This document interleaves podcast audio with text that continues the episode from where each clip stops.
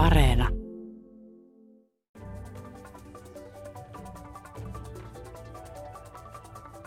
Kun EU-alueella tulevaisuudessa joudutaan energian käytössä ottamaan ilmastoasiat enemmän huomioon, niin siitä seuraa, että meillä siirrytään sähkön käyttöön yhä enemmän, mutta mitä käytännön seurauksia tällä kaikella on? Ja millä tavoin ja miten innokkaasti eri puolilla EUta valmistaudutaan vähähiilisen energian tuotantoon?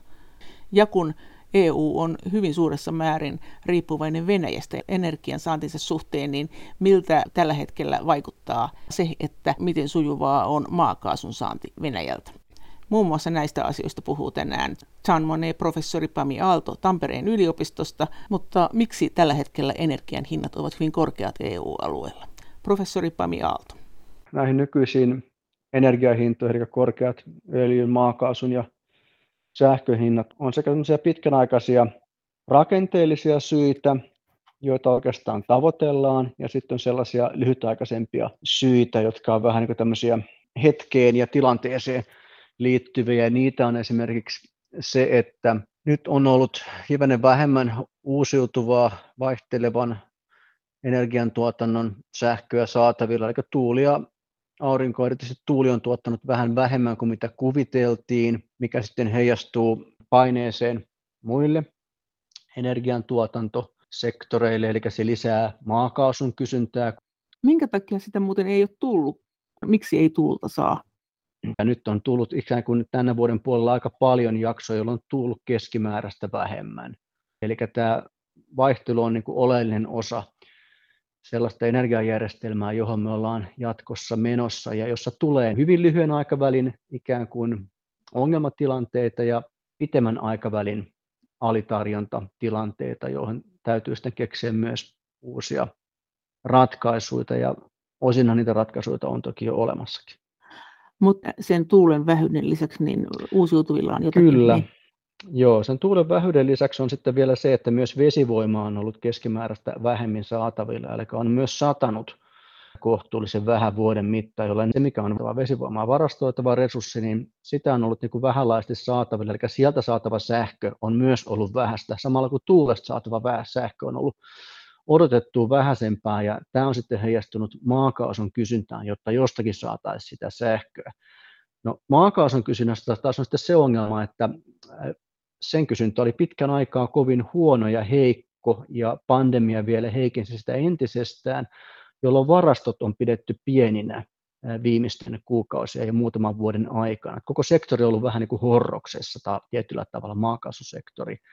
Ja maakaasuvarastotkaan eivät ole olleet täynnä, jolloin on syntynyt pulaa siitä maakaasusta myös. Ja sitten siihen vielä vaikuttaa se, että samaan aikaan öljyn kysyntä on uudelleen herännyt henkiin, että meillä on myös tilanteita, joissa niin öljyn tuottajien ja myyjien on vaikea saada tuotteensa myytyä, kun kukaan ei enää halua ostaa sitä, kun ihmisten liikkuminen on, on vähentynyt runsaasti ja se liikkuminen tapahtuu paljon näillä fossiilisilla polttoaineilla, niin kuin öljyllä. Ja öljyn hinnan nousu on heijastunut myös maakaasun hinnan nousuun, koska osa maakaasusta on sidottu öljyn hintoihin. Eli tavallaan eri energiamuodot ovat tosi tiukasti toisensa kytköksissä, niin fossiiliset kuin uusiutuvatkin, Euroopan energiajärjestelmissä ja sitten tietysti taustalla myös se pitkän aikavälin rakenteellinen tavoite, eli fossiilisten energiamuotojen poistaminen ja poistuminen energiajärjestelmästä, jolloin päästöoikeuksien hinta on ollut voimakkaassa kasvussa, ihan niin kuin on ollut tarkoituskin energiapoliittisessa suunnittelussa. Ja se tarkoittaa sitä, että fossiilisten tuotteiden hintoihin on lisätty tämän tyyppisiä veroluonteisia maksuja, eli päästöoikeusmaksuja, ja se on siirtänyt taas kulutusta pois esimerkiksi hiilestä, joka on kaikkein eniten päästävämpää tavaraa.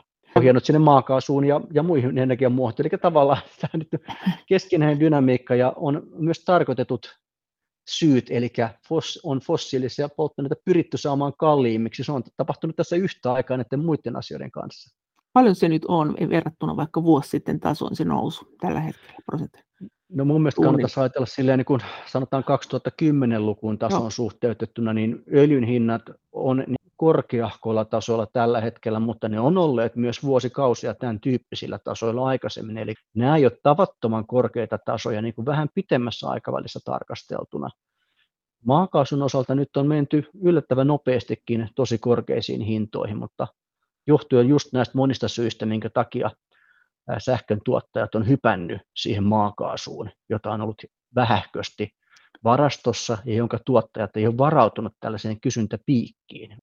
Mitä sä oletat? Tässä nyt, mitä sä luettelit noita syitä, niin eihän tuossa nyt periaatteessa ole muita syitä jatkossa, että energian hinta olisi korkea muuta kuin kenties ilmastonmuutoksen aiheuttama jotkut kuivat kesät tai tuulettomat kesät, joka voi olla näin tai ei voi olla. Mutta sitten on tietenkin nämä EUn toimet, joilla periaatteessa yritetään nostaakin fossiilisen energian hintaan. Tarkoittaako se sitä, että jatkossa hinta voisi ehkä sun arvion mukaan olla sitä, mitä se nyt on, vai laskeeko se tästä? Onko tämä nyt vaan huippu, että parin vuoden kuluttua se on taas matalampi?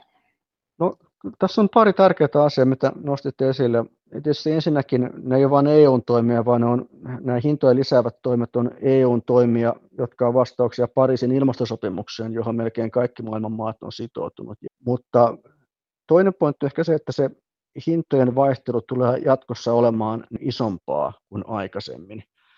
Joissakin EU-maissahan tätä vielä tasataan sillä tavoin, että ikään kuin hinnat on osittain säädeltyjä, mutta nyt Pohjoismaissa ollaan mennessä järjestelmä, jossa hintojen annetaan heitellä voimakkaammin, jolloin myös halutaan, että välillä ne hinnat nousee niin sanotusti kattoon ja katosta ylikin, jolloin kulutuksen toivottaisiin leikkaantuvan. Eli pyritään myös saamaan joustavuutta energian kuluttajien käyttäytymiseen, että silloin kun on vähemmän tarjontaa, ne, jotka voisivat vähentää kulutustaan, vähentäisivät sitä. Silloin kun on paljon tarjontaa, ne, jotka voi imeä sitä tarjontaa ja kuluttaa enemmän tai varastoida, tekisivät niin. Et pitkällä tähtäimellä on menossa järjestelmä, jossa niin hinnat saa heitellä voimakkaasti, mutta pyritään siihen, että energian kuluttajilla olisi kykyä vastata niihin hinnannousuihin joko kuluttamalla vähemmän tai, tai enemmän, riippuen kumpi on tilanne. Onko tämä tämä ilmastosyy, että se, koska tähän puskurienergiaksi tarvitaan yleensä näitä fossiilienergioita ja sitten nämä uusiutuvat on usein sellaisia, jotka ei hirveästi jousta, että niissä on tämmöisiä tuotantopulsseja, niin sitä tasaamista ei sitten tehtäisi sillä fossiilisella, vaan että se hinta niin kuin leikkaisi sen kulutuksen ja sillä olisi tämä ongelma ratkaistu ja sitten fossiilista käytettäisiin vähemmän. Onko tämä se syy vai eikö vaan kukaan jaksa enää järjestää tätä asiaa? Isossa kuvassa se on se syy, että, että pyrittäisiin tasaaminen järjestämään pitkällä tähtäimellä nimenomaan sillä kulut, energian kulutuksen joustamisella. Nyt tähän mennessä vaikka Suomessa teollisuus on pystynyt joustamaan, osa teollisuudesta on pystynyt joustamaan energiankulutuksessaan, käyttämään vähemmän tietyissä tilanteissa. Kotitaloudet ei tätä oikein ole vielä tehnyt. Ja meillä on vähän puutteiset tekniset välineet ja infra, että kotitaloudet voisivat osallistua tähän, mutta se tulee myös pitkällä tähtäimellä niin kuin kasvavasti mukaan kuvaan. Mutta toinen asia on se, että energian siirtoyhteydet, eli voitaisiin paremmin ja enemmän myydä sähköä maasta toiseen, kun kuitenkin tuuliolosuhteet vaihtelee niin isolla alueella, ne voi vaihdella huomattavan paljonkin koko Euroopan kokoisella alueella esimerkiksi. Jos sähkön siirtoyhteydet on niin kuin tehokkaammat ja paremmassa käyttöasteessa kuin mitä ne tällä hetkellä esimerkiksi usein on, niin silloin voidaan paremmin tuottavilta alueilta siirtää isomman kysynnän alueelle sähköä ja vastaavasti saada sille järkevä hinta sille sähkölle, jolloin se ison kapasiteetin rakentaminen tulee niin kuin järkeväksi. Eli tämä niin kuin markkinan toimiminen ja siirtoyhteyksien kasvattaminen on sitten toinen tapa, millä pyritään kulutuksen joustamisen ohella vastaamaan näihin hinnanvaihteluihin ja tuotannon vaihteluihin. Ja kolmas on sitten vielä se, että jatkossa pystytään varastoimaan yhä monipuolisemmin sähkö, ylijäämäsähköä vaikka kaasumaisiin tai nestemäisiin polttoaineisiin. Tätä Mut ei, ei oikein tehdä vielä paljon. Tarkoit, siis ei tehdäkään akkuja, ja me puhuttiin tässä, että se voitaisiin vaikka johonkin suuriin vesialtaisiin varastoida se energia, mutta nyt sitä ollaankin ruvettu ajattelemaan, että sen voisi tehdä suoraan polttoaineeksi silloin, kun sitä energiaa on yli ja se varastoitaisikin niin, kun tässähän on odotettu jotain mega-akkuja, se ei sitten olekaan se rakenne, se. Joo, se riippuu ihan maasta. Et ennen kaikkea se kuva on se, että näitä energiavarastoja on hyvin monenlaisia. Et vesivoima on jo energiavarasto, kasa biomassaa tai haketta on energiavarasto ja rakennusten massa on lämpöenergiavarasto, eli se lämmitysenergian tarjonta voitaisiin katkaista hetkeksi aikaa ilman, että rakennukset kylmenee aivan totaalisesti. Eli tämmöisiä niin kuin energiavarastoja Suomen kaltaisessa maassa on jo, kuten on Itävallan tai Ruotsin kaltaisessa maassa. Mutta niissä maissa, joissa ei ole tämmöisiä luonnollisia varastoja niin paljon, no rakennusmassahan tietysti on kaikkialla, niin niissä maissa sitten täytyy mennä joissakin paikoissa akkuvarastoihin, niitä Yhdysvalloissa jo kehittää varsin voimakkaasti, tai Britannian kaltaisissa maissa kaasumaiseen muotoon varastoimiseen tai nestemäiseen muotoon varastoimiseen. Ja Suomessa niin Helsingin tapainen kunta, jossa ei ole isoja biomassa virtoja niin kuin lähistöllä, se ei ole metsäteollisuuden niin tyyssiä, niin täytyy mennä myös vähän tämän tyyppisiin nestemäisiin varastoihin, eli lämpövarastoihin esimerkiksi, jos onkaloissa maan alla muun muassa. Eli akkuvarastot on niin kuin pienet ja isot on yksi osa tätä kuvaa, mutta ehdottomasti vain niin kuin yksi osa, eikä ne pysty, pysty kattamaan sitä koko niin kuin varastointitarvetta, mikä mm. energialle tulee olemaan jatkossa. San professori Pami Aalto. Mutta miten iso ongelma se sitten EUlle on, kun sä nyt puhut noin, ja sä oot puhunut siitä ennenkin, että tulevaisuudessa tämä energian tuotanto ja tämmöinen käsittely, niin se on aika sirpalleista, että se niin kuin pienistä puroista kerääntyy, niin onko se kuinka iso ongelma EU-tasolla, kun EU kuitenkin haluaa tätä hallita ja määrittää tätä energian käyttöä ihan näiden ilmastotavoitteidenkin takia? Onko se vaan niin, että kaikki maat tekee ihan mitä tekee ja EU ei puutu yksityiskohtiin vai onko siellä joku suuri visio? No onhan siinä tietysti semmoinen iso, iso kulku, että Tämä kaikki tarkoittaa sitä, että kun jatkossa kaikki on yhä enemmän ja enemmän sähköä, eli meillä on vesivoimaa, meillä on ydinenergiaa, meillä on tuulta ja aurinkoa nyt erityisesti ja sen ohella biomassaa, niin se melkein kaikki on pelkästään sähkön tuotantoa, lukuun ottamatta biomassojen polttoa, jos tulee myös lämpöä. Niin EUllahan on aika vahva sähkömarkkinoita koskeva kilpailupolitiikka ja markkinapolitiikka.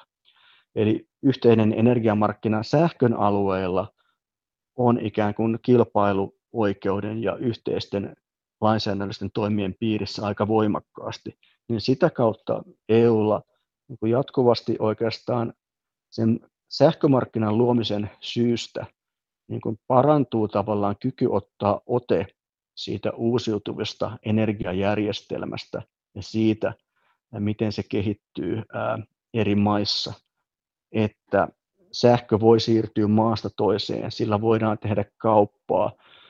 Tuotantotavat on sellaisia, jotka ikään kuin tukee EUn yhdessä asettamia tavoitteita ja niin edelleen. Mutta ei EU tule edelleenkään puuttumaan varmaankaan siihen, että millä tuotantotavoilla nyt yksittäisessä maassa tuotetaan, paitsi että meillä on tietysti ne yhteiset tavoitteet, jotka sitoo sitten jäsenmaita ja asettaa niille aika selkeätkin raamit, että, että minkä, minkälaista hiilineutraalia tuotantoa voi olla, kun siihen on yhdessä sitouduttu, että sellaista tulee paljon. Mutta miten tämä Venäjän kuvio tässä, kun puhuttiin tästä energiapulasta, niin kyllähän tässä on ollut myös se ongelma, että Venäjä ei ole tuottanut niin paljon energiaa EU-alueella kuin mitä me oltiin oletettu. Tätä on epäilty, että tämä on osin sen takia, että Venäjä haluaa siten painostaa, että tämä Nord Stream 2-putki, niin se, se, se otettaisiin käyttöön, mutta miten sä näet tämän tilanteen? Se on hyvä, hyvä kysymys ja mun mielestä on oleellisen tärkeää ajatella sitä koko aika, että Venäjällä käytetään vain kerran käytössä olevia resursseja, jotka käytetään muutamien sukupolvien aikana. Kaksi kolmasosaa niitä toki kotimaassa ja kolmasosa menee vientiin. Eli tavallaan sitä pitää käyttää huolella mikäli ajateltaisiin maan elinvoimaisuutta pitkällä tähtäimellä. Tämä on sitten toinen keskustelu, ajatellaanko Venäjällä tätä juuri. Mutta myös EU on energia-asioissa hyvin riippuvainen Venäjästä. EUn kivihiilen tuonnista oli Eurostatin tilastojen mukaan vuonna 18 42 prosenttia peräisin Venäjältä, raakaöljystä 32 prosenttia peräisin Venäjältä ja maakaasun tuonnista 40 prosenttia tuli Venäjältä. Jean Monnet-professori Pami Aalto Tampereen yliopistosta. Tilanne on se, että heitä kiinnostaa, mikä se saatavan käteisen määrä on vuositasolla. Jos saadaan korkeammilla hinnoilla ja pienemmällä myyntimäärällä sama määrä käteistä kuin isommalla myyntimäärällä ja pienemmillä hinnoilla, niin sehän käy varsin mainiosti, jolloin seuraavanakin vuonna ja sitä seuraavana ja sitä seuraavana on vielä paljon myytävää jäljellä. Eli pieni pula EU-markkinoilla maakaasusta hintojen nousu sopii tästä perspektiivistä varsin hyvin Venäjälle. Mutta miten sä sanot näihin puheisiin, että tämä liittyy tähän Nord Stream 2? No ainakin sen tulkinnan voi tehdä, että Venäjä ei halua käyttää Puolan ja Ukrainan reittejä enempää kuin on pakko, jolloin he nyt on tehneet ihan viime aikoina lähes olemattomat sitoumukset niin kuin erityisesti Ukrainan reitin käyttämiselle. Eli he ei halua myydä kaasua sitä kautta. Haluaa myydä myös hyvin vähän Puolan kautta, koska he ei halua maksaa transitmaksuja. Ja tämä Nord Stream-putkihan kulkee Itämeren pohjaa pitkin Venäjältä Saksaan. Aikaisemmin on jo tehty tämä Nord Stream 1 ja nythän sitten keskustellaan tämän Nord Stream 2 käyttöönotosta. Sanomoneen professori Pami Aalto. Heillä on omasta näkökulmastaan Gazprom on investoinut Nord Stream 1 ja 2 isoja summia, jotta se voisi niin kuin ilman transitmaksuja myydä omaa päätuotettaan Euroopan markkinoille. Ja totta kai ne haluaa Nord Stream 2 käyttöön juuri tästä syystä, että saadaan suora riskeistä vapaa pääsy markkinoille ja transitmaksuista vapaa pääsy markkinoille. Että jos tämä tilanne siis palvelee kahta eri etua Venäjältä, Venäjän osalta, että totta kai se laittaa poliittista painetta Nussim 2 avaamiseen, kyllä, mutta samanaikaisesti se nostaa hintoja EU-ssa, kun ei käytetäkään Ukrainan reittiä lisäkaasun tuottamiseen EU-markkinoille. Hinnat nousee ja samalla vientivolyymilla saavutetaan riittävä rahallinen voitto. Mutta miten tähän kuvioon sopii se, että eikö tuosta sanota, että kun tuossa on tuo Nord Stream 1 jo, niin sekin tällä hetkellä toimii ihan vajaa kapasiteetilla. Eihän ne tarvitse sitä Nord Stream 2, jos ne nyt vaikka lisäisi sitä Nord Stream 1 sen käyttöön. Mikä tämä juttu nyt on? No onhan siinä koko, kokonaisuutena niin kuin Venäjän vietiin infra on täysin ylimitotettu tavallaan maakaasun osalta, että eri suuntiin meneviä putkikapasiteetteja on paljon enemmän kuin mitä kaasua tullaan myymään. Mutta he haluaa tavallaan, ja nämä toki nämä on hyvin alikäytettyjä nämä resurssit ollut viime vuosina, sen takia, että maakaasun kysyntä on ollut aika heikkoa. Ja se on ollut pitkään niin kuin heikohkoa, ja näkymä on ollut heikohko myös lähivuosille ja vuosikymmenille, ja tietysti pitkällä tähtäimellä heikkenevä, koska maakaasunkin tulee aikanaan poistua hiilivapaasta energiapaletista kokonaisuudessaan, ellei se ole, ellei se ole tuotettu sillä tavoin, että hiili on sidottu. Mutta tuota, äm, kyllä mä nyt niin kuin ajattelisin, että he haluavat nostaa sitä käyttöastetta Nord Streamissa ylipäätään ja varata sen mahdollisuuden siihen, että he, heidän lähes koko kapasiteettinsa menisi Nord Streamin kautta. Et, et siihen niin kuin tavallaan pyritään. Se, että niin kuin kapasiteetin käyttöosto on ollut alhainen tässä viimeisten vuosien aikana, selittyy niin kuin tilannekohtaisilla tekijöillä, sillä, että kaasun kulu, kysyntä on ollut hirveän vähäistä ja kaasun varastointi on myös ollut vähäistä Euroopassa – koska ei ole nähty tämmöistä markkinatilanteen syntyä, mikä nyt on syntynyt. Eli nyt onkin paljon kysyntää vähän yllättäen. Mutta jos nämä menee, nämä, mistä ne nyt tuo sitä kaasua, niin se menee tuon Ukrainaan ja sitten menee valko ja Puolan läpi. Mikä tämä on tämä poliittinen peli tämän ympärille ja mikä se Saksan peli tällä hetkellä on?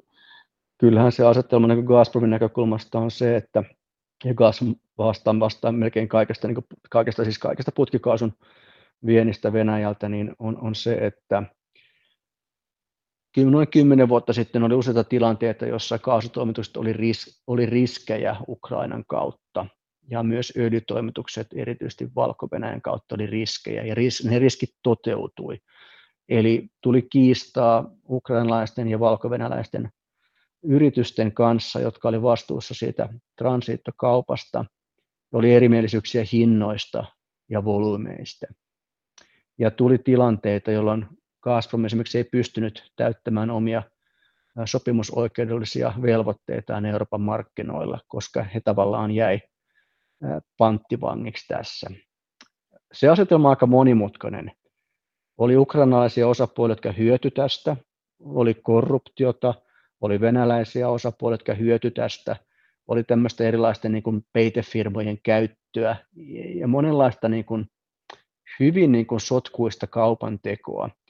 Mutta kyllä se luenta siitä Venäjän näkökulmasta ja Gazprom näkökulmasta on se, että nämä on riskipitoisia järjestelyitä, nämä kauttakulut, ja ne on kalliita, joten niistä tarvitsisi pyrkiä eroon, jopa silläkin riskillä, että tehdään hurjan iso investointi uuteen infrastruktuuriin, joka on kokonaisuudessaan sitten ylikapasiteettia niin kuin infran alueella. Se on se Nussim ykkönen ja kakkonen.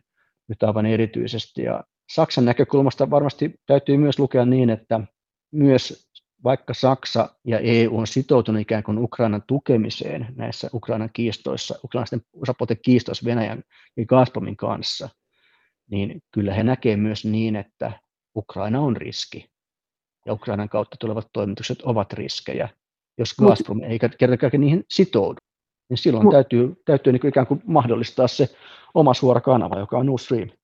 Mutta se on niin, että siis se ei periaatteessa, Venäjä ei tarvitsisi ei Nord Stream 1 eikä 2, mutta, nää, mutta se, tämä on liian riskaapelit nämä Ukraina ja valko jonka kautta nämä kulkee nämä niiden aikaisemmat putkit tai putkistot. Joo, se on juuri niin, että se kaasun volyymi, jota, jota, jota Gazprom myy Eurooppaan, niin kyllä se volyymi on, on se voitu kattaa ilman Nord Stream 1 ja 2, mutta silloin pitäisi saada sen Ukrainan kaasuputken kapasiteetti aika korkealle käyttöasteelle ja sen kaasun putken Venäjän puoleinen osa tulisi myös niin kuin korjata. Ja puhutaan miljardien ja jopa isompien kuin muutamien miljardien investoinneista, vaan 10-20 miljardin investoinneista. Että se, on, se koko kaasuputki infra, infrastruktuuri Venäjältä Eurooppaan on niin kuin yli 10 miljardin arvoinen niin kuin siinä suhteen, että miten paljon pitäisi investoida, että sen käyttöaste voisi olla korkea. Siellä on kompressoriasemia, siellä on kaikenlaisia infroja siinä matkan varrella ja niin kauan kun Gazprom näkee Ukrainan riskinä, niin ei he halua investoida siihen omaan putken pätkäänsä, vaikka EU tukisi Ukrainaa, että Ukrainan putken pätkä ää, ikään kuin korjataan korkean kapasiteetin mahdollistavaksi. Mikä tämä on tämä EU-poliittinen tilanne tämän suhteen? Yhdysvallathan vastustaa Nord Stream 2, mutta miten sen näet, että miten tässä tulee nyt seuraamaan? No, Yhdysvallat vastustaa Nord Stream 2 sen takia, että Yhdysvallat on alkanut myydä maakaasua Eurooppaan ja se on kilpaileva hanke. Et se on no. yksi kilpaileva hanke yhdysvaltalaiselle liuskekaasulle, jonka hinnat heittelee voimakkaasti markkinoilla, kun taas se putkikaasu, venäläinen putkikaasu saattaa joissain olosuhteissa olla merkittävästi edullisempaa kuin yhdysvaltalainen LNG-kaasu Euroopan markkinoilla. Ja heillä on niin kuin tavallaan intressi toki niin kuin torjua kilpailijoita sillä markkinalla, että se pitää lukea siinä valossa mun mielestä. Mutta kun Saksahan kuitenkin nyt siis haluaisi vähentää sitä energiariippuvuutta Venäjältä, niin mi- mi- miten sen näet, onko tässä tulossa vielä jotakin kuohduksia? No onhan se mahdollista ollut koko aika, että Nord Stream 2 ei koskaan oteta käyttöön. Nyt tietysti tämä maakaasupula aset, ja sen kor, korkea kysyntä asettaa aika ison haasteen sille, että Nord Stream 2 oikeasti ei otettaisi käyttöön. Että tavallaan se poliittinen hinta on noussut aika korkeaksi ää, sen osalta. Mutta tietysti pitkällä aikavälillä, nyt, nythän EU on jo tehnyt päätöksen, että uuteen maakaasuinfraankaan ei investoida EU-tasolle allokoituja varoja. Eli tämä alkaa olla niin eilispäivän infrastruktuuri ja EUnkin näkökulmasta Tosin sitten niin maakaasuinfrat voi jatkossa toimia ää, uusiutuvasti tuotettujen kaasujen infrana, kunhan niitä vähän korjataan ja ää, upgradeataan sen eteen. Se vaatii investointeja, mutta ne voi toimia myös vetytalouden tai uusiutuvalla sähköllä tuotetun vedyn infrastruktuurina, joka on sitten niin kuin energiavarasto. Että on ne sillä tavalla arvokkaita infrastruktuureita myös jatkossa, ja erityisesti Keski-Euroopassa, niissä maissa, joissa niin kuin näitä luonnollisia energiavarastoja ei ole niin paljon kuin täällä Pohjolassa niitä on. No miten se vaikuttaa EUn kiinnostukseen Ukrainan tilanteeseen, jos kuitenkin hyväksytään tuo Nord Stream 2 ja se kaasu tulee sitä kautta, että kuinka, kuinka paljon tämä meidän huolissaan olo Ukrainasta on johtunut meidän maakaasusta, että miten se näette? No kyllähän täytyy varmaan sanoa, että EU pelaa tässä jatkuvasti kaksilla korteilla suhteessa Ukrainaan. Eli EU sinänsä ei ottanut vahvaa kantaa Stream 2, eikä ykköseenkään. Et, et, et, ei se myöskään erityisesti kakkoseen ei ottanut vahvaa kantaa. Et ne on eurooppalaisia yrityksiä ja valtioita, jotka siinä niin kuin on olleet ikään kuin puuha, puuhaamassa sitä. EU niin kuin tukee Ukrainaa suhteessa Venäjään ja on tarjonnut investointiapua tämän Ukrainan kaasuputken korjaamiseen, mutta samaan aikaan EU ei myöskään mitenkään erityisen päättäväisesti lähtenyt vastustamaan Nord Stream 2, vaikka se alkaakin näyttäytyä vähän entisen maailman hankkeelta Mut ää, se, nykyisessä valossa. Mutta se toi valko kautta ja sitten toi Ukraina. Mutta Venäjä voisi sulkea ne kokonaan ja sanoa, että sitä kaasua tulee joko Nord Streamin ykkösen tai kakkosen kautta, tai ei ollenkaan, mutta sen se voi tehdä halutessaan. No joo, ne Nord Streamin ihan huipputuotantotilanteita ja huippuvientitilanteita varten, niin Nord Stream ehkä ei riitä Venäjälle. Tarvitaan myös muita reittejä. Ja tällä hetkellä se Ukrainan reitti on äärimmäisen vähällä, jos ollenkaan käytöllä, ja Puolan reitti, Puolan valko reitti on pienellä käytöllä. Mutta kyllä heidän pyrkimys on se, että ne olisi mahdollisimman vähällä käytöllä. Se on ihan päivän selvää, ja EU ei, niin kuin, ei niin kuin tavallaan lähde pelastamaan tässä Ukrainaa. Ja voisi ajatella, että Ukrainan itsensä näkökulmasta olisi myös hyvä, jos Ukraina vähentäisi ikään kuin riippuvuuttaan tästä venäläisestä tai Venäjän kautta tulevasta kaasusta, joka kaikki ei ole edes venäläistä kaasua, vaan muualta ostettu osittain. Niin no. Ukrainan energiamurros niin ei edisty hirveän hyvin sillä tavalla, että kaikki huomio kiinnittyy kaasuputkeen ja kaasun rooliin Ukrainassa. Mutta mitä Venäjällä sanotaan tästä EUn Green Deal-ohjelmasta, joka osin on vauhdittamassa näiden EUn ilmastotavoitteiden saavuttamista ja tarkoitus on silloin vähentää myös fossiilisten polttoaineiden käyttöä. Se on monen professori Pami Aalto Tampereen yliopistosta. Venäjällä on tietysti se perspektiivi se, että heidän pitää löytää uusia asiakkaita sitten lähimmän vuosikymmenen parin parin kuluessa, ja se riittää, koska sinä aikana EU ei vielä pääse irti venäläisistä tuontitavaroista, mutta 2040, 2050 ne alkaa olla aika paljon vähemmässä niin kuin määrin ostettuja täältä EUn puolelta. Uusien asiakkaiden löytäminen on kyllä siinä mielessä vaikeaa, että niin kuin infran rakentaminen on tosi kallista, ja myös niin kuin on kysymyksiä siitä, että kun Kiina julistaa siirtyvänsä hiilivapaaseen yhteiskuntaan, niin kuinka pysyviä nekään asiakkaat siellä sitten ovat, joka periaatteessa hyvin iso markkina. Siihen no. tietysti myös pyrkimyksen sitten vetytalouteen, koska Gazprom osaa ja muut osaa kaasuinfran, niin kyllä heillä on kapasiteettia siirtyä myös vetytalouteen. Miten isona turvallisuuspoliittisena uhkana sä näet tämän Green Dealin? Siis siten, että jos Venäjällä, ja tämän yleensä tämän ilmastonmuutoksen, että jos Venäjällä nämä mm, energiabisnekset ei suju. Se on todella iso haaste Venäjälle, että mikäli nämä energiatulot alkaa ehtyä, ja jos vaihtoehtoisia asiakkaita ei löydy, jotka maksaa samoja hintoja mitä eurooppalaiset tällä hetkellä maksaa, niin kyllähän siinä niin kuin koko valtion liiketoimintalogiikka täytyy mennä aivan uusiksi. Ja mä sanoisin, että se on nimenomaan liiketoimintalogiikka, jossa valtion yritykset ja valtiota lähellä olevat yritykset ja yksityiset yritykset kaikki yhdessä tuottaa Venäjän valtion kassaan riittävästi pelimerkkejä, jotta armeija voi marssia, jotta eläkkeet voidaan maksaa, jotta sosiaalisektori voi hoitaa omat velvoitteensa, jotta väestö maa voidaan pitää asutettuna eri paikoissa. Et koko yhteiskuntasopimushan siinä määrin, kun se on olemassa niin kuin melko rautasella kädellä nuittu yhteiskuntasopimus, niin, niin tota, sehän murtuu sitten pitkällä aikavälillä, jos korvaavia asiakkaita ei löydy. Se tarkoittaa epävakautta kansallisesti, se tarkoittaa epävakautta naapurille. Se on uhkatekijä Euroopalle. Miten geopolitiikka ylipäänsä tällä hetkellä vaikuttaa tähän meidän e-, energiatilanteeseen, että Lähi-Itä ja muu, että miten sitä näet ja miten sä näet sen tulevaisuudessa, että miten se tulee vaikuttamaan? No, ajattelisin niin, että ylipäätään geopolitiikan niin rooli on, jos se tarkoittaa niin kuin valtakilpailua sillä, niin on kohtuullisen rajallinen siinä mielessä, että maailmassa on fossiilisten polttoaineiden tarjoajia ja ostajia, ja niitä kaikkia on kovin paljon. Eli jos yksi putoaa pois tai pyrkii säätelemään hintoja, niin muita ilmaantuu ikään kuin esille. Isoin yksittäinen, mikä vaikuttaa tällä hetkellä, on Iranin eristäminen. Et Yhdysvaltojen johdollaan Iran on eristetty pois kansainvälisestä öljykaupasta, mikä osaltaan nostaa öljyn hintoja, kun Iranin öljy on tiputettu sieltä pois sieltä maailmanmarkkinoilta. Ja se on potentiaalisesti aika iso resurssi. Ja se taas nostaa yhdysvaltalaisten, yhdysvaltalaisten tuottajien ää, ikään kuin kykyä olla markkinoilla, kun he vaatii pystyäkseen kilpailemaan niin kohtuullisen kokoisia hintoja. Ja se iranilainen öljyhän laskisi sitten taas niitä hintoja. Et, et kyllähän tämän tyyppisiä kehityksiä on koko ajan niin kuin olemassa sen ohella, että OPEC pyrkii säätelemään hintoja. Miten ylipäänsä eri poliittiset toimijat, miten ne suhtautuu näihin EUn energia-asioihin? Onko siinä hirveän isot erot?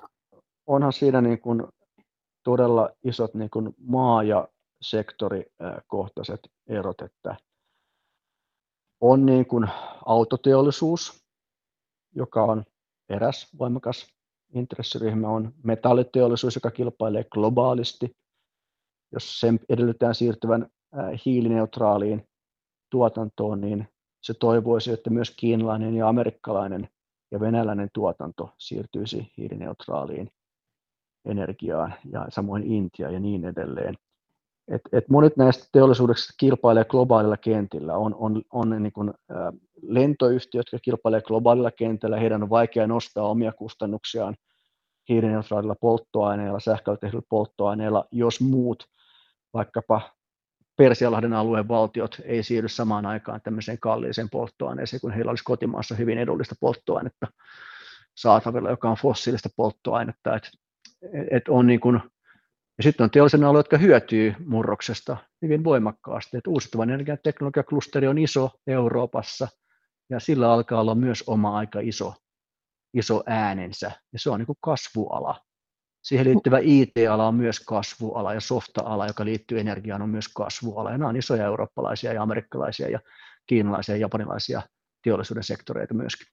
Mutta jos ajattelet politiikkaa, niin vaikka parlamentissa tai kansallisesti, niin näetkö siinä eroja, että miten, miten tämä ideointi menee, että miten tähän pitää suhtautua tähän ilmastonsuojeluun?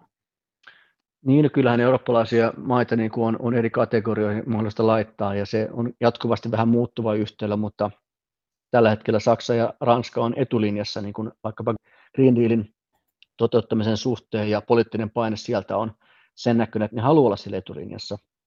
Puola haraa vastaan. Osa jäsenmaista ja Suomi on sijoitettu jossakin analyyseissä sellaiseen kategoriaan, jossa vähän niin kuin istutaan aidan päällä tällä hetkellä, niin mietitään kummalle puolelle hypättäisiin. Suomikin. Niin, että aletaanko jarruttamaan joillakin sektoreilla, esimerkiksi niin kuin miten suhtaudutaan ydinvoimaan, bioenergiaan, kuinka tärkeitä ne on Suomelle kansallisesti, jos sääntely menee suomalaisille toimijoille epäedulliseen suuntaan näiltä osin. Et, et kyllä Suomessakin on isoja kysymyksiä tältä osin olemassa. Et Suomi on näillä perusteilla jossakin analyysissa pistetty tämmöiseen vähän niin kuin aidan seipäällä istuvien kategoriaan, jotka niin kuin ei ole niitä kaikkein isommalla suulla puhuvia energiamurroksen puolesta, vaan joilla on myös varaumia kansallisia varaumia. Aika monillahan on kansallisia varaumia. Ai, vaikka se näyttää tältä, että meidän hallituksella on hyvin kunnianhimoiset ilmastotavoitteet, niin se ei ulospäin näytäkään siltä. Sitten kun mennään niihin bioenergian neuvotteluihin, niin me, me ollaan niin kuin aika erilaisessa veneessä kuin moni muu EUn jäsenmaa, joissa ei ole merkittävää bioenergiasektoria tai resurssia, millä on tietysti monta puolta sitten olemassa. Toisaalta se on resurssi, mutta toisaalta se on myös Suomenkin energiapolitiikkaa ohjaava tekijä. Että me halutaan, että metsää kohdellaan tietyllä tavalla, me halutaan, että metsästä tehtyä energi- tehtyä energiaa kohdellaan tietyllä tavalla ja nämä asiat on siinä määrin monimutkaisia, että tuolla maailmalla niistä keskustellaan aika erilaisilla tavoilla ja Suomen positio ei kaikissa asioissa ole niin kuin mainstream-positio. Kansainvälisissä tieteellisissä piireissä esimerkiksi niin kuin jatkuvasti tulee uutta tutkimustietoa siitä, että, että millä tavoin tulisi suhtautua bioresursseihin ja ne on koko ajan pienellä jännityksellä odotettavia asioita niin kuin Suomen kaltaisille valtiolle. San professori Pami Aalto, mm, tällä hetkellä, kun tätä energiapolitiikkaa ollaan rukkaamassa EU:ssa vahvasti tämän Green Dealin takia, niin mitkä siellä on nyt sun mielestä ne suurimmat tulevaisuuden riidat? Että tähän sanotaan, että suuria kiistoja on nyt lähiaikoina todennäköisesti odotettavissa. On ja niitä on monia. Et eräs on tietysti, mikä nyt on ajankohtainen, on ydinvoiman rooli, jossa EU ei oikeastaan ole ottanut kantaa EUna, vaan on antanut jäsenmaiden osan olla niin kuin ydinvoimajäsenmaita ja, ja, ja ei ole ottanut mitään voimasta kantaa, että tulisiko ydinvoima-infraa kehittää, vaikka EUn historia toki on niin myös ydinvoimaunionina. Sitten toinen on bioenergia, eli mikä, minkä asenteen EU ottaa osana globaalia ilmastoneuvotteluagendaa siihen, että onko bioenergia jatkossakin ilmastoneutraalia ja kuinka sitä käsitellään niin kuin energiavarana suhteessa myös vaikkapa metsien hiilinielufunktioon ja peltojen hiilinielufunktioon ja niin edelleen. Se on toinen. Kolmas on sitten se, että kuinka nopeasti loppujen lopuksi pakottaudutaan pois fossiilisista energiamuodoista. Että nythän kehitys on aika nopeata esimerkiksi sillä tavoin, että investointien puolella investointeja tuolla markkinoilla ohjautuu yhä enemmän ja enemmän uusiutuvia ja monet sijoitusrahastot ohjaa omia sijoituksiaan pois fossiilisista. Että tavallaan kehitys on ajamassa myös niin kuin EUn ulkopuolella, ihan tuolla bisnesmaailmassa, liike-elämässä todella kovaa vauhtia. Ja on monia isoja kuluttajia, jotka haluaa ostaa päästötöntä tai vähäpäästöistä energiaa. Että on todella isoja ajureita tuolla maailmanmarkkinoilla kaiken kaikkiaan kansainvälisessä poliittisessa taloudessa, jotka pakottaa myös EUta aika niin kuin nopeisiin toimia EU-jäsenmaita sen myötä, joka tarkoittaa sitä, että, että tuota, tulee aika paljon kipukyskynnyksiä monissa jäsenmaissa, jotka ovat niin voimakkaan fossiilisesta energiasta riippuvaisia, esimerkiksi lämmöntuotannon suhteen, maakaasu, Puola, hiilen suhteen, että kuinka nopeasti tämä loppujen lopuksi tapahtuu ja kuinka paljon se saa aiheuttaa kipua, ja kuinka paljon saadaan tukea niitä, joita se koskee kaikkein eniten, ilman että rikotaan niin kilpailuoikeudellisia säännöksiä EU-tasolla ja niin edelleen. Et se on niin se kolmas erittäin iso keskustelu, johon ollaan vasta oikeastaan menossa, kun ollaan huomaamassa, että miten dramaattisen nopeasti kehitys on ohjaamassa meitä pois fossiilisesta energiasta, ja kuitenkin se tapahtuu toki hyvin hitaasti suhteessa siihen, mitä kansainvälisen ilmastopaneelin suositukset olisivat. No miten kaukana me ollaan siitä tilanteesta, että hiiltä ei enää kannata louhia? Ollaanko jo siinä tilanteessa, että esimerkiksi Saksa sanoo, että olkoon vaan meillä hiiltä, mutta me ei enää niin kuin käytetä sitä?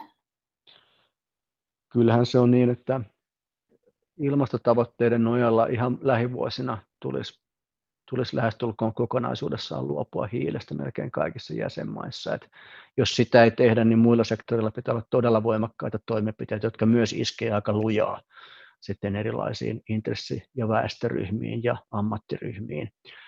Et, et kyllä niin kuin hiilestä ollaan tosi kovaa vauhtia Yhdysvalloissa siirtymässä pois. Ja hiilen tuottajat joutuvat etsimään itselleen uusia markkinoita näiden kehittyneiden maiden asemesta, jotka siirtyy pois lujaa vauhtia hiilestä maakaasuun ja uusiutuvaan sähköön. Että kyllähän hiilen ostajia maailmalla vielä tavallaan riittää, mutta se ei välttämättä enää ole kotimaassa, kotimaassa se ostaja tai sama markkina, mikä oli jo mm. aikaisemmin. Mutta onko se todennäköistä? Kiinastahan sanotaan, että jos tulee nämä hiilitullit, niin se ei ole sille siinä mielessä probleemi, että se voi kyllä siirtyä hiilettömään energiaan ja sitten kauppa käy hiilitulleista huolimatta, siis kohonneista hinnoista hiilitullin takia huolimatta, koska hiilitulleja ei ole, koska ne ovat uusiutuvalla energialla tuotettuja tuotteita tai ympäristöystävällisemmällä, mutta samaan aikaan se hiilen louhinta ei vähene, vaan se viedään kehitysmaihin. Onko tämä sama ilmiö EU-ssa, ja onko tuo Kiina-ilmiö just noin, niin kuin kuvasin, vai oliko tässä joku väärinkäsitys? No kyllähän tota, Kiina-ilmiö on tietysti sellainen, että kiinalaiset energia yritykset, niin kuin, ensinnäkin Kiinassa itsessään tietysti tuotetaan ja, ja käytetään jo hiiltä kotimaista, kotimaista polttoainetta. Tavallaan on voimakkaita kotimaisia investointeja kaikkiin energiamuotoihin, edelleen myös hiileen ja on voim- todella isoja ulkomaisia investointeja Kiinasta kaikkiin energiamuotoihin, myös, myös niin kuin fossiilisiin polttoaineisiin. Että sitä investointikapasiteettia on myös aivan järjetön määrä, ja se on niin kuin tavallaan pakko laittaa jonnekin. Energia on yksi niistä, ja ulkomainen energia on yksi niistä. Sitten EU-alueelta tai sanotaanko niin kuin länsimaista, kyllähän länsimaiset niin kuin energiajätit, nämä fossiilisen energia-alueet toimivat energiajätit, niin yhä edelleen tekee kauppoja uusista öljy- ja maakaasukentistä, ja ikään kuin heillä on tuotantoa, siis suunnitelmia uuden tuotannon lanseeraamiseksi muualla maailmassa, kun Pohjanmeren varannot öljy ja kaasu ovat vähitellen ehtymässä, niin kyllä muualla maailmassa he edelleen investoi fossiilisiin polttoaineisiin. Heidän niin kuin lupaukset fossiilittomaan ää, aikakauteen siirtymisestä ei ole ihan synkronissa sen kanssa, mihin ne investoinnit menee tällä hetkellä. Et siinä mielessä osittain tapahtuu tällaista niin kuin hiilivuotoa EU-alueelta, mutta missä näiden tuotantojen markkinat ovat ja ne ovat aika kilpailut markkinat sitten jatkossa ja saattaa olla, että jatkossa ne hinnat ei välttämättä ole sillä markkinalla kauhean kummosia, kun Eurooppa ja Yhdysvallat kasvavassa määrin tippuu pois siltä markkinoilta, missä ostetaan fossiilisia polttoaineita isoja määriä. Miten tämä ydinvoiman tilanne tällä hetkellä? Että siis, kyllähän meillä Suomessakin nyt esimerkiksi vihreät jo lopetti tämän ydinvoiman vastustamisen. Että kyllähän näköjään niin kuin poliittisesti tilanne on muuttunut täälläkin. Joo, meillä on to- toki se tilanne, että Suomi ja äh, Unkari ja Britannia nyt erityisesti EU:ssa rakentaa ydinvoimaa tällä hetkellä.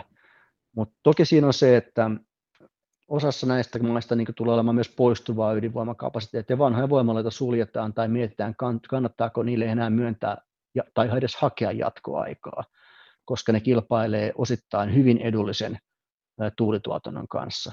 Et kuinka paljon ydinvoimaa voi kussakin maassa olla markkinoilla niin, että sille energialle on aina ostaja ja sille, sen hintaiselle sähkölle on aina ostaja, tai että ne omistajat on sitoutunut ostamaan sen tuotannon, jos markkinoilla on edullisempaa sähköä tarjolla, niin nämä on niin korvausinvestointeja osittain, ne korvaa poistuvaa kapasiteettia pitkällä aikatähtäimellä. Että se, että niin kuin vuosikymmenien tähtäimellä Euroopassa niin kuin ydinsähkön kapasiteetti kasvaisi nykyisestä merkittävästi, pitäisin sitä vähän epätodennäköisenä, mikä voi kasvaa, niin ydinlämmön tuotanto tämmöisillä pienillä keveillä reaktoreilla joissakin maissa, missä vaihtoehtoista tapaa tuottaa lämpöä. Ei ehkä niin helposti ole saatavilla kuin Suomen kaltaisessa maassa, jossa bioenergia hoitaa sen puolen kohtuullisen pitkälle, sieltä syntyvä lämpö. No miten esimerkiksi Saksa, mitkä siellä on ne isot kysymykset ja miten nämä vaalit vaikutti siihen? Siellä kuitenkin vihreät menesty vaaleissa hyvin. No kyllä Saksassa on todella pitkän tähtäimen tavoitteet energiapolitiikassa, että ydinvoimasta luopuminen on myös pitkän tähtäimen tavoite ja sitä tämä vene ei juurikaan niin keikuta, mitä Saksassa nyt, nyt tapahtuu uuden hallituksen muodostamisen osalta. Siirtymä tuuleen ja aurinkoon on myös Saksan teollisen potentiaalin kehittämistä. Siellähän on polkastu tämmöiset uudet teollisuuden alat käyntiin ja sitä kautta myös tuettu globaalisti näiden teollisuuden alojen niin kuin, teknologia irtiottoa ja tavallaan kaupallistamista ja kustannusten pudottamista. Et nämä voimat on todella isoja Saksassa nyt tällä hetkellä, jotka tukee olemassa olevaa energiasiirtymää, eikä siihen yhden, yhdet vaalit niin kuin hirveästi sitä perusasetelmaa kyllä hetkauta. Et näistä aurinko- ja tuulisektoreista on jo tullut tärkeitä intressiryhmiä monissa maissa, niin kuin Tanskassa ja kuten myös Saksassa – isot energiayhtiöt on myös alkanut ikään kuin soppailla tällä alueella. Aluksihan se oli pienten yritysten vetämää, nyt se alkaa olla myös isojen investointien ja isojen yritysten vetämää.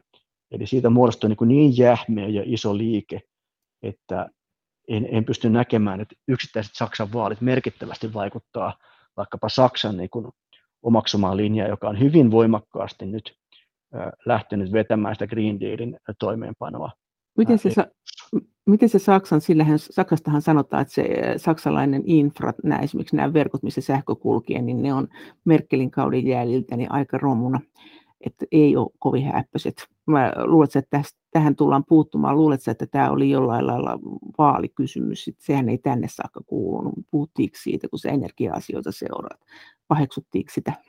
No siis yleisesti ottaen niin kun ne investoinnit pitää olla koko Euroopassa todella isoja niin kun uuteen, erityisesti sähköverkkoinfrastruktuuriin. Saksassa ongelma on ollut tavallaan se, että pohjoisessa olisi paljon tuulivoiman tuotantoa ja hyviä tuotantoalueita, erityisesti myös merialueet, joilla, joilla tuulee paljon, mutta niin kuin siirtokapasiteetti etelään, jossa taas kulutus on, jossa teollisuus on, niin ei ole riittävää. Et, et to, toki Saksassa on niin tämmöisiä sisäisiä ongelmia ja on myös paljon ollut vastustusta. On tämä toki ollut pitkän aikaa poliittinen keskustelun aihe, että voidaanko rakentaa sitten isoja voimalinjoja, jotka, jotka ikään kuin pilaa maisemat, jotka vaikuttavat elinympäristöön. Kyllähän niin uusiutuvan energian kehittäminen kyllähän se tulee vaikuttamaan elinympäristöön niin isoilla tavoilla. Et tarvitaan uusia voimalinjoja, ne ei ole kauniita. Tarvitaan valjastaa niin kuin alueita tuulen tuotantoon. Lähelle ei tule asutusta, ei varmasti tule ihan, ainakaan ihan lähelle, ja aurinkopaneeleita ilmaantuu rakennusten kylkiin katoille ja, ja muihinkin paikkoihin. Että kyllähän se niin kuin maapinta-alaa vie. Mitä Saksa sanoo nyt tällä hetkellä siitä hiilivoimasta? No, heillä on ollut sen energiastrategian niin kuin ihan ääneen lausuttukin tavoite, että siirtymän ydinvoimasta luovutaan, ja tämä on todella, siis todella pitkäaikainen tavoite. Ja se tarkoittaa sitä, että tuota, hiilivoimaa pitää väliaikaisesti lisätä ja kaasuvoimaa väliaikaisesti lisätä. Ja tämä on niin kuin tavallaan ääneen lausuttu tavoite. Ja sen takia on rakennettu uusia hiili- ja kaasuvoimaloita viime vuosina, mutta nyt ajaudutaan tilanteeseen, jossa niitä varmaan käytetään lyhyemmän aikaa kuin mitä ne on kuviteltu, koska ilmastotavoitteet tulee yksinkertaisesti vastaan niin lujaa vauhtia, ja sitten taas se kilpaileva infra, tuuli ja aurinko ja siirtoyhteydet kehittyy ehkä kuviteltuakin nopeampaa vauhtia toisaalla sitten. San professori Pami Aalto. No entäs Ranska sitten? Ranska on kuitenkin ydinvoiman maa. Minkälaista kiistaa siellä EU-ssa nyt käydään tästä asiasta? Ja mikä on Ranskan toive, miten tämä asia järjestetään? Tämä energian no. säästö ja hiilettömään energian siirtyminen. No kyllähän mikä tahansa maassa on paljon ydinvoimaa ja siihen liittyvää osaamista, niin ihan niin kuin Suomessakin Fortum on esittänyt, niin haluaisi saada ydinenergian ikään kuin sille listalle, joka on hiilineutraalia sähköä tuottavien energiamuotojen listaa, jotta siihen suuntautuisi investointeja myös jatkossa. Eli korvausinvestointeja vanhojen voimaloiden korvaamiseksi uusilla tai suorastaan ihan uusia investointeja, että se olisi edes mahdollista. Et muutenhan se ala on hyvin auringonlaskun ala hyvin nopeasti Euroopassa ja ranskalaisille tämä on eräs kysymys, koska Ranskassa on huomattavan niin iso ydinenergiaklusteri ja myös paljon tämmöistä tutkimuskehitystoimintaa niin kuin ydinenergian alueella, mutta muutenhan Ranska on myös ajamassa varsin voimakkaasti Saksan rinnalla energiamurroksen tavoitteita ja oikeastaan vetämässä ja työntämässä muita jäsenmaita tällä hetkellä. No, mutta entä sitten, miten tuo Norja, että eikö EU pysty vaikuttamaan siihen mitään, kun Norja ilmoittaa, että kyllä he niin jatkaa öljyn poraamista ja etsii uusia paikkoja, mistä he poraa sitä, että miten se tän näet? Eihän Norja voi EUsta riippumatta toimia. No Norjalla on tietysti aika samankaltaiset ilmastopoliittiset tavoitteet kuin EUllakin, mutta he eivät ole laskeneet öljykenttien toimintaa ja öljy- ja kaasun myyntiä näihin tavoitteisiin. Se on niin offshore-toimintaa, se on siellä valtamerellä, se tapahtuu siellä. Et, et eihän sitä lasketa niin Norjan ilmastopoliittisiin tavoitteisiin. Asiakkaat on muualla maailmassa, EU:ssa ja muualla. Ei, ei EU oikein sille asialle voi tehdä yhtään mitään. Että on yhteinen sisämarkkina toki, jossa niin kuin toimitaan tiettyjen tavoitteiden mukaan, mutta jos norjalaiset toimijat myy öljyä tai kaasua muualle maailmaan, niin eipä se meille hirveästi kuulu. Niin se on ihan sama, jos Saksasta myydään kivihiltä muualle, niin saa sitä myydä. Mistä Ei ole sellaista lainsäädäntöä, joka sen estäisi. Miten muita siellä, kun siellähän on Itä-Eurooppa ja Etelä-Eurooppa, jotka elää sitten taas ihan toisenlaista elämää usein monissa asioissa, niin mitä ne sanoo tästä? No siellähän on niin Etelä-Euroopassa maita, jossa tuuli ja aurinko saattaa olla useita kymmeniä prosentteja sähkön tuotannosta ja se kasvaa todella kovaa vauhtia tällä hetkellä, mutta sieltä taas niin kytkeytyminen keski-eurooppalaisiin sähkömarkkinoihin voisi niin olla parempi. Että tavallaan infran kehittämisen näkökulmasta olisi niin aika paljon tehtävissä ja nämä ei ole niin kuin kaikki sitten kaikkein niitä investoimaan kykenevimpiä maita, jossa olisi niin kuin hirveän paljon isoja energiayrityksiä, verrattuna vaikkapa Saksan tai Britannian kaltaisiin maihin, jossa tilanne on tältä osin toisenlainen, tai Hollanti. Ja heillä on sitten tästä Pohjois-Afrikka sitten toisena kehityskohteena, eli sinne suuntautuvat investoinnit ja siirtoinfra sinne. Siis tarkoitatko että he veisivät sähköä tuosta Välimeren yli sinne Pohjois-Afrikkaan? No siirtoyhteyksiä on nyt Espanjasta ja kehitellään sähkösiirtoyhteyksiä niin kuin Italiasta Pohjois-Afrikkaan, samoin kuin Kreikasta ja Israeliin ja Libyaan. Siis et, merikaapelilla vai? Joo, kyllä hankkeita on niin kuin vireillä ja toki ne voisi olla niin kuin kahteen suuntaan riippuen siitä, missä kulloinkin on semmoiset hinnat, että kannattaa viedä. Et, et, et nämä suunnitelmat on aikaisemmin ollut isojakin, ja aikaisemmin se idea oli se, että Saharasta tuodaan aurinkosähköä Eurooppaan näin niin kuin hyvin karkeasti muodosteltuna, mutta nythän sielläkin sähkön kulutus on voimakkaasti kasvussa, kun vaurastumista tapahtuu ja kehitystä tapahtuu ja uusia sähkön kulutuskohteita ilmaantuu Pohjois-Afrikkaan, niin ei heilläkään välttämättä ole mahdollista tuottaa sähköä niin pelkästään Euroopan tarpeisiin. Ja täällä syntyy sitten Etelä-Euroopassa niitä ajoittaisia ylituotantotilanteita, joka pitää puskoa, se tuuli ja aurinkoenergia pitää puskea jonnekin, jos ikään kuin kotimaiset kuluttajat ei sitä voi imeä sitä tuotantoa jonnekin akkuihin tai kaasuvarastoihin tai nestemäisiin varastoihin lämpönä varastoituna tai muilla tavoin. Siis tarkoitatko, että Pohjois-Afrikka, jossa on kaiken maailman kriisiä nyt ollut, niin heillä on energiankulutus noussut. Onko se noussut minkä ihmeen takia? Heillähän on siellä myös omaa öljyä ja voisi kuvitella, että jos nyt jostakin suunnasta johonkin viedään, niin nimenomaan Pohjois-Afrikasta Eurooppaan, siellähän on vielä enemmän aurinkoa ja lämpöä ja ehkä tuultakin voisi kuvitella.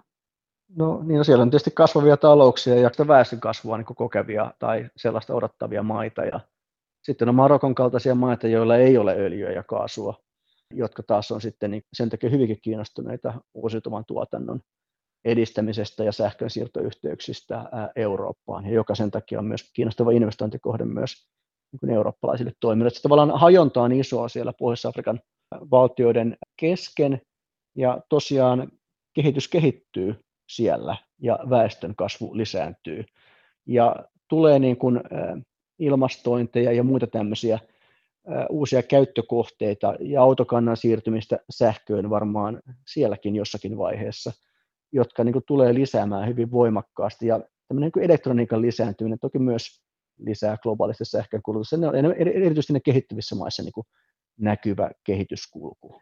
Mutta onko todennäköistä, että eurooppalaiset lähtee sinne tekemään sitä bisnestä? Jos ne kerran tekee sitä hiilibisnestäkin ulkopuolella Euroopan, niin luulisin, että olisi aika niin kuin järkevää, jos vaan olot ei ole liian levottomat, niin ruveta nyt tuottaa sitä uusiutuvaa tuossa Afrikan puolella. No, nämä saattaa olla, tämmöiset kehittyvissä maissa tehtävät uusiutuvan energian hankkeet saattaa olla houkuttelevia, koska niissä saatetaan usein vaikka tarjota takuuhinta sille uusiutuvalle sähkölle. Jos takuuhinta annetaan vaikka 10 vuoden ajalle, ja sä tiedät, että sä pystyt tuottamaan keskimäärin alle sen takuuhinnan, tai, tai olet laskenut niin, että se olisi mahdollista, niin silloin semmoisen hankkeeseen kannattaa lähteä. Toki siihen lähdetään sitten poliittisella riskillä ja, ja muilla riskeillä, mitä liittyy kehittyville markkinoille sijoittamiseen ja siihen riskiin, että voidaanko voittoja kotiuttaa, onko se käytännössä mahdollista. Sehän tulee niin kuin tämmöisissä maissa kanssa tietysti myös vastaan, kuten myös esimerkiksi Intiassa. Et on siellä toki riskejä, mutta on siellä myös ihan selkeitä bisneskeissejä. Mutta entäs Itä-Eurooppa sitten, mitä siellä ajatellaan? Siis siellä on osassa maita niitä hiilikaivoksia, mutta mitä he ajattelevat, mikä on heidän panoksensa tähän ilmastonsuojeluun, tai ylipäänsä siihen, että heillä on, he saavat energiaa, niin miten he ajattelevat tätä asiaa? No se on taas tosi voimakas hajonta, että tota, on maita, joissa tapahtuu jo aika paljon uusiutuvan energian alueella, mutta nämä on myös maita, joissa joissakin on niin suojeltu kuluttajia ää, hintasäännöstelyllä tai tuettu hintoja ja nojataan aika voimakkaasti idän kauppaan maakaasussa, osin myös sähkön alueella, on paljon venäläisiä investointeja. Et toki niin kuin rakenteellisesti se on niin kuin hyvin erinäköinen maasto kuin Länsi-Eurooppa, jossa toki myös käydään kauppaa venäläisten toimijoiden kanssa, on venäläisiä investointeja, mutta ei välttämättä ole tuettuja hintoja. Mutta nämä on erilaisia keskenään nämä maat, ja jokaisella on potentiaali rakentaa paljon uusiutuvaa, jossa on geotermistä voimaa enemmän, jossa on tuulta taas enemmän. Ja yleisesti ottaen ne on niin aika alihyödynnettyjä ne mahdollisuudet, mutta kyllä ollaan tulossa hivenen takamatkalta verrattuna Tanskaan tai Saksan kaltaisiin niin globaaleihin vetureihin. Mutta puolakin kaltaisessa maassa on uusiutuvan energian investointeja, niiden tota, uusien maakaasuinvestointien ja tavallaan tämän ää, liuskekaasuinvestointien niin kuin ohella. Että kyllä niin kuin monella hevosella ajetaan useissa maissa myös siellä, että ei kukaan voi jättäytyä tässä energiamurroksessa yhden tai kahden resurssin varaan. Näin sanoi Jean Monnet, professori Pami Aalto Tampereen yliopistosta. Kiitos kommenteista ja viesteistä. Kaikki kommentit ovat hyvin tervetulleita. Niitä voi lähettää sähköpostiin osoitteeseen maija.elonheimo.yle.fi tai me voimme keskustella kaikki yhdessä näistä asioista Twitterissä aihetunnisteella Brysselin kone.